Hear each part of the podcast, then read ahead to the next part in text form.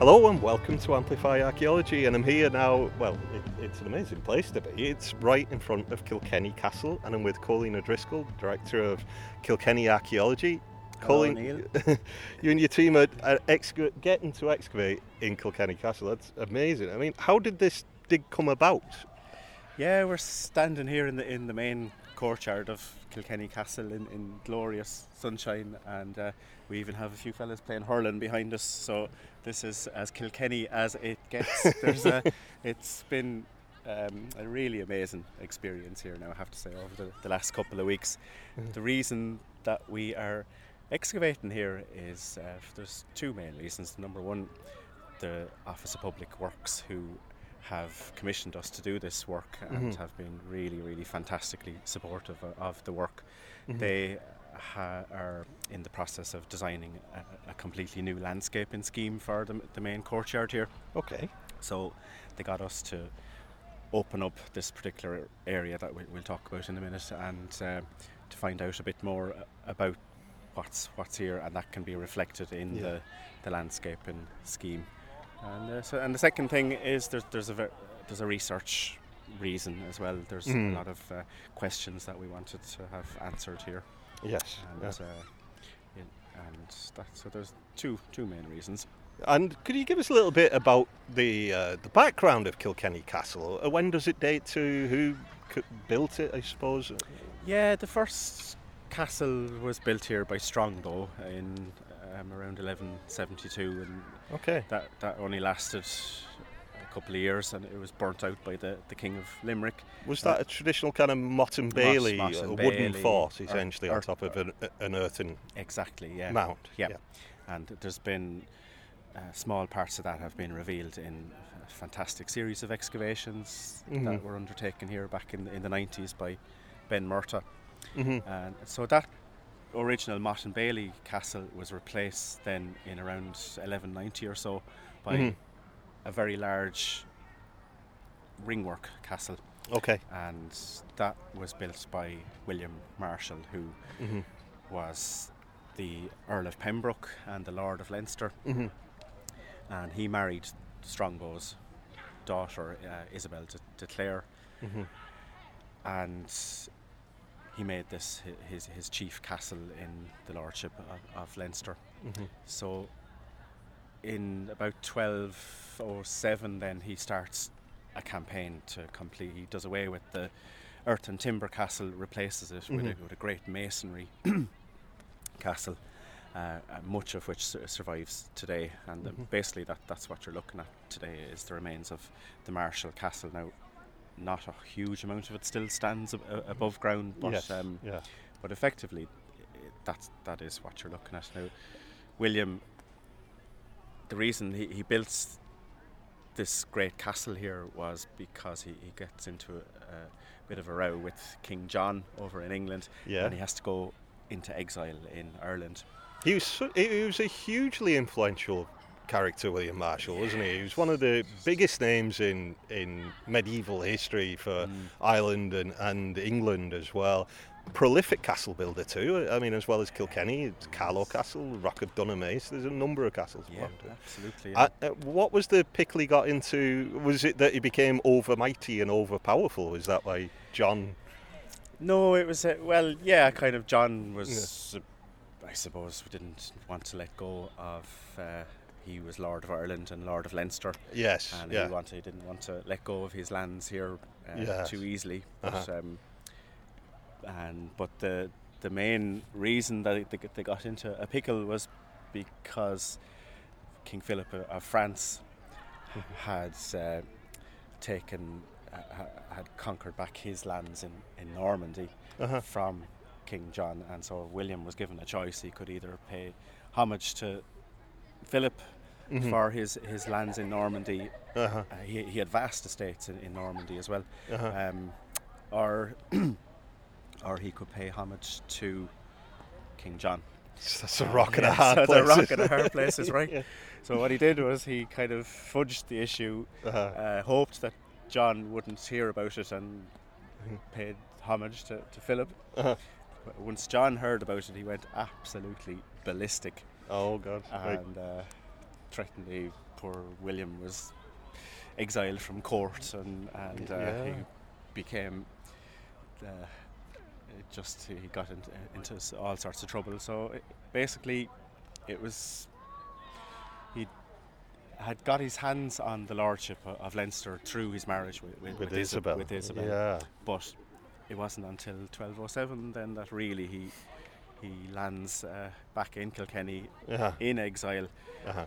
He sees Kilkenny at the time would have been just a very, very small little settlement here. Yes. And he begins just this absolutely enormous campaign of development in the town here. Uh-huh. The earth and timber ringwork castle is replaced with a great masonry, probably a concentric castle, which only a fraction of what you see. What you see today is really only a fraction of what would have been here originally. Because what we see now is largely a result of much later, after I suppose the age of castles and fortifications, it becomes something of a stately home. Would that be a fair comment? Or? Yeah, absolutely. Yeah, it's from 1394 until the 1960s, it was home to the great Butler family, and they pretty much every other generation of the Butlers modified the castle in one way or the other. But what you see today is very much a sort of gentrified, stately home.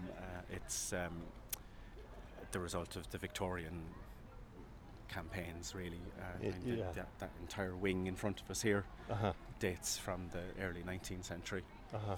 It's kind of this neo-Gothic architecture of a great Kilkenny architect, actually, who's little known, but he's was really prolific and very, very influential in the kind of neo-Gothic architectural movement of the early 19th century. A man called William Robertson. Yes, so he's somebody who deserves a bit more acknowledgement, I think. Yeah. So we have the original castle by William Marshall was, you're saying it was a four-sided castle, and today when you visit you can only see three. Exactly. And that's what the excavation is trying to do, is that right? It's trying to find the elusive fourth side. Yes, exactly, And the original castle, as you say, had four sides, and the main gate building entranceway into the castle was on that missing fourth side. You're right. So it was very deliberately sited so that the main entrance into the castle was on the opposite side to the town. Okay, looking across the lovely parklands that we still enjoy today. Exactly. But also if the entrance was on the town side, there was always this little nugget of mistrust between the townsfolk and the lord of the town who lived in the castle here. So that's why the castles generally tend to turn their back. That's very interesting. On the towns, you'd see it replicated in other places as well. And in advance of you carrying out the excavation here, I imagine there was an awful lot of work put in before you ever put a spade into the ground.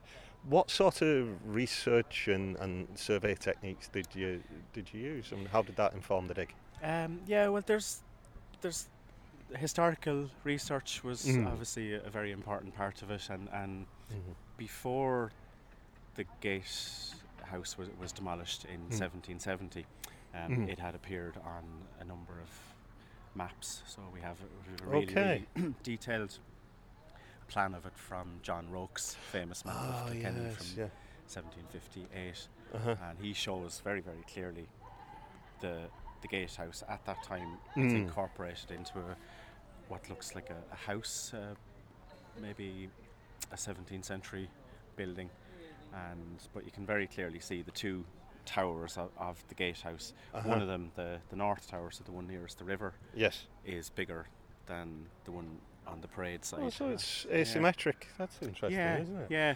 And was it, by that stage, was the rest of the castle pretty much a ruin at that point, or was it still in use in any particular way? Because I suppose castles had largely become obsolete, hadn't they, with well, one of the other people we might talk about in a little while, which is Cromwell, and you know, the use of artillery in that kind of way. Yeah.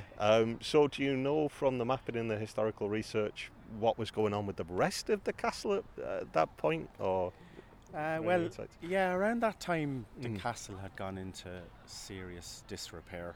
I mean, we have these amazing depictions of it just being completely empty. Wow. And there's a visitor from France comes here, and he talks about the only person who's in the castle is the gardener. Oh, and gosh. That he's not able to... the place has gone wild, basically. Yeah, this poor old gardener shuffling around in the place, and he's just pulling his hair out, the poor fella. But at that time, the Butlers had gotten into a bit of financial trouble. Yeah. And so it wasn't until Walter Butler comes along in the late 18th century then that he begins a new campaign to completely modernise the castle. Yeah. And in doing so, he pulls down what remained of this east wing of the castle, which is the missing wing, including the gatehouse. You know, he pulls the whole thing down, and that opens up this great view to the park. Yes. And the mountains beyond, and it seems to have been a very, very deliberate attempt to create a designed landscape. Yes, okay. In the park. Was that around... my gardening history is rubbish, right? So, you know, apologies. Was that around the time of the likes of Capability Brown and all of that? So yeah, you've got managed nature, if you like. Precisely, yeah. So that idea definitely played a role in it. Yeah. And so with the excavation, what, you know, it looks incredible. I mean, you can see the floor plan, if you like, or the foundations there, the two towers. What else can we see here? Can you describe the discoveries? Yeah, what we're looking at is the remains of William Marshall's gatehouse, basically, and that comprised of two very, very strongly built circular towers. Mm-hmm. They have walls that are about 10 foot thick. So my God. Massively thick walls. Yes. And as Roke depicted, the North Tower is slightly larger than the South Tower. Uh-huh. And so what we found as well is what you're looking at there, that you can see there's a bit of a gap in one of the walls of the South Tower, and that accommodated the spiral staircase. Oh, incredible. Of the tower. Of the South Tower. Uh-huh. And then there's a passage between the two, quite fairly narrow. It's about 2.5 meters or so in width. But it is surprisingly narrow, I suppose, isn't it? It doesn't look like wide enough to let in more than one horse at a time, kind of thing. Exactly, yeah. That's probably part of the defensive idea. And it could have been, we're not sure, but it might have been narrowed, actually. Narrowed again. At a slightly later date as well. Yeah. Oh, I see. There's some additional walls have been plonked onto the side of the tower. So. Yeah, there's definitely a lot of stone to to try to get to grips with that. And we can see this long linear feature running right the way through. Can you describe what that is? Yeah, that's the roof of the servants' passageway that was built in 1862. Okay. And that runs underneath the courtyard. It kind of it joins one side of the courtyard to the other. Uh-huh. And the story goes, I don't know, is it true? But the story is that the butlers didn't like their servants scurrying across the courtyard. So they didn't want to see them on the lawn. They didn't want to see them on the lawn, exactly. So I suppose a more charitable view is they didn't want them to get rained on. And yes, I think that would be the PC view. It's incredible. I mean, that in itself is an enormous feature. It really is. Yeah. And with this kind of excavation, I mean, you don't get many more high-status sites. I mean, saying that, we saw you at the Rock of Cashel there in the recent episode as well. That's not bad going. But what sort of artefacts have been found during the excavation? Well, a huge wealth of objects, actually. You know, we've only literally scraped the surface of the archaeology here. Yes. But even with that, we found about 1,500 objects so far. Jeez, wow. Yeah, vast majority of them have been found in the metal detection that Dan Lenihan is really expertly doing there. All under license, of course. All under license, of course, yep. Yes. And it has to be said, on a site like this, in urban archaeology, metal detection is absolutely essential. It really has its place when it comes to a site like this, doesn't it? Because it's such a massive volume of material coming out of it. It really is. So that has produced dozens of pieces of lead shot at this stage now, of all gauges, little lead musket balls. A lot of them are flattened or pancaked after they've hit the walls. They've hit the walls, and they've bounced back into the moat. And we found loads of those. So. And do you think that's connected to Cromwell's famous siege? Was that 1650? Yeah, March 1650. Yeah. Cromwell attacks Kilkenny, and his army are camped outside the gates of the castle here. Wow. They absolutely pulverise this wing of the castle for an entire week. But it stands firm. Yeah. And he can't get through here. He goes over to the other side of town into the Irish town, where he does eventually get in. But but he did so much damage to this to the gatehouse here that eventually it had to be pulled down. I think that's probably one of the reasons that Walter pulled it down as well. So. Yeah, it was probably past saving maybe to on point. Yeah, exactly. Yeah. So as well as all the musket balls and the that kind of shot, is there any other kind of objects about daily life or anything like that? Yeah, we've got a really nice collection of medieval pottery as well. Oh, brilliant. Most of it is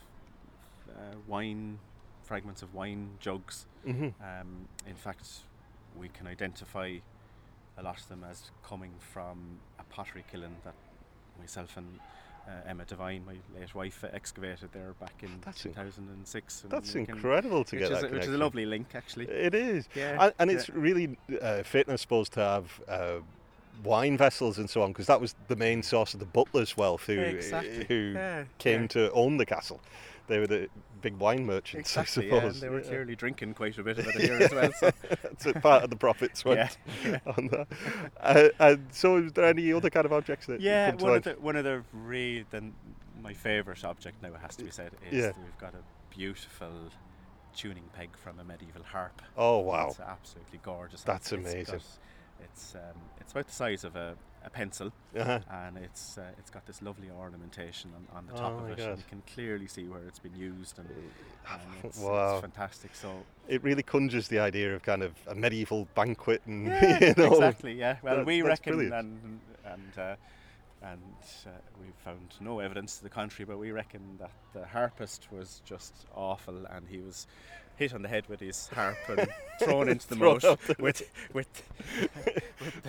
his harp after him, and we found the pegs to prove it. So this is an old version of X Factor or something, the Bard in Obelix, maybe.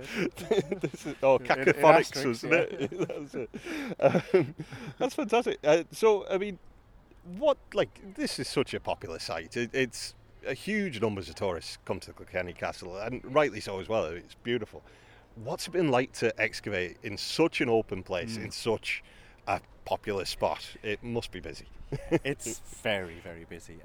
But that has been one of the real highlights of the excavation. It's just being able to tell people the story of the excavation, locals and visitors alike. And we've had about a dozen school tours here. That's fantastic. And we've had no end of tourists as well, and they're all absolutely fascinated. Kilkenny people, most of them come here, and they've never really thought about it, I suppose, but they've never realised that the castle had this great gatehouse and the fort side, and it's opened that up to them in a very nice way as well. So it's been really, really great.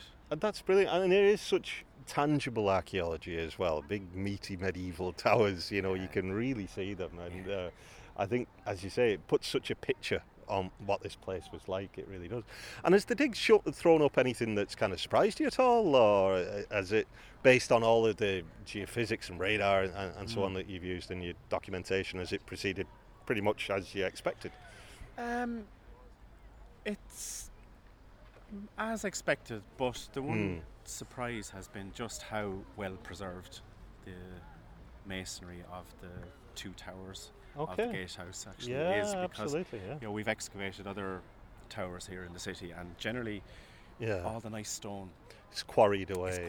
It's taken away and it's reused and that. But here most of it is pretty intact, and like when it was demolished in 1770, it was demolished down to about shoulder height on the ground floor. So everything below that is still intact. And that's amazing. I mean, the radar told us that there's still about 4 meters of masonry going down to the base of the moat as well. So there's still a huge amount of it still surviving actually, which is great. And the medieval floor level is probably still intact as well. Another surprise is that we've got some later additions to the tower as well. Like there's modifications. There's some buildings that were bolted onto the back of the north tower there that are particularly interesting. Okay. And there's on the Roke map from 1758, you can clearly see that there was a stairs inserted into the back of the tower nearest the river, the north one. Right. And you can clearly see the gouge that was made into. That's really interesting. From that as well. So I suppose you see that in quite a few large castles. I think in Swords Castle and Trim Castle as well. That when they fall into dilapidation, people kind of squatting is probably too harsh a word, but it's something along those kind of lines. People utilise them. They stay in use in maybe not in the noble way that it was before, but the useful spaces, I suppose. Yeah, absolutely. And this particular tower seems to have been incorporated into a dwelling house as part of the castle complex in the 17th century. And that's probably what's depicted on the Roke map, actually.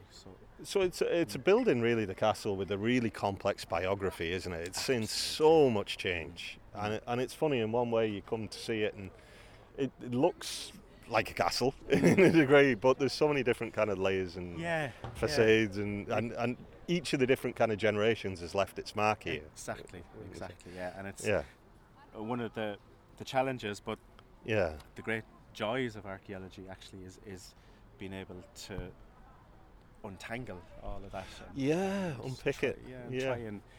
Try and figure out what bit was built at a particular time, and that's one of the great things about this excavation is that it has allowed us to answer some of those questions. That's it. It's give you verifiable, tangible evidence. And what's the future of the project? What happens next? Well, we've a huge amount of work to do now in writing all this up, and we'll publish it, and we'll almost certainly will be giving talks locally about this work. Fantastic. There's discussions are underway about the possibility of maybe leaving this open. Oh, great. Okay. As part of the new landscaping in the courtyard here, but there's practicalities that need to be dealt with there as well. So we're not sure. Of course. No, it's brilliant. And do you think Kilkenny Castle, does it still have more questions that you'd like to answer, or has the excavation led to more questions, do you think? I mean, we still know very little about what was here before the castle. Right. Yeah, those early phases. Yeah, that's one of the great questions that still remains to be answered. There's slight archaeological evidence and very, very slight documentary evidence that there might have been a Gaelic royal palace on this site. That's really interesting. Before the castle was built. Yeah. Alternatively, it may have been over at St Canice's Cathedral. Okay. Which would have been a monastic, very important monastic site at that time. Ecclesiastical centre. So that's part of the wonderful thing, and also the challenge of Kilkenny, isn't it? That it developed into such an important medieval town, and so much of that still survives. Yeah. That it's kind of not quite obliterated, but largely made those earlier pre-medieval levels, if you like, a bit more difficult to get at and to piece together. Would that be fair? Absolutely, and they're buried so deep. I mean, in Ben's excavations here, he had to go down about 5 meters to get to those levels. Jeez, extraordinary, absolutely. Yeah. Technically, it was just an incredible feat in itself. Absolutely. There are little hints of prehistoric activity at our excavations in St Mary's Church. We have Iron Age activity underneath the church, would you believe? It's incredible. And there's a bit of Iron Age fishing was going on in the River Nore. There was the wattle fish trap. Fantastic. Found that was dated to the Iron Age, and there's a bit of Bronze Age. A few Bronze Age burials have been found in the city as well. So you do have, you get this sense that this has been an important place, focus for a long, long time. And then absolutely, you know, thanks to the Marshal, and the fact that it was chosen as the chief seat for the Butlers as well. The Butlers, it was the chief seat for the Gaelic kings. Ossory as well. It's got that royal pedigree. I think in Gaelic Ireland, and I mean, Marshall was effectively royal as well. So you know what? I would love to do a full podcast on William Marshall himself. You know, he's an incredible character that had such a shaping on not just Irish history but English history as well. I think hugely important person. Well, listen, Cóilín, thank you so much for that. I'm going to leave you get back to it because it's obviously such an important site and a busy time as well. How, are you going to be excavating up till? We're here next week. We have to open up a second cutting as well, just on the northeast side of the castle there as well. So that could be equally interesting. Well, that could be interesting, or maybe not. We'll see how it goes. Yes, absolutely. And that still has to be done. And where can people find out more about it? On the Kilkenny Archaeology Facebook page? Yeah, that's a good starting point. The Kilkenny Archaeology Facebook. Yeah, fantastic. And just keep an eye on that, and we'll certainly be giving public lectures on this. And that'd be fantastic. Listen, Cóilín, thank you so much for your time today. Really appreciate it. You're very welcome. Thanks for coming up.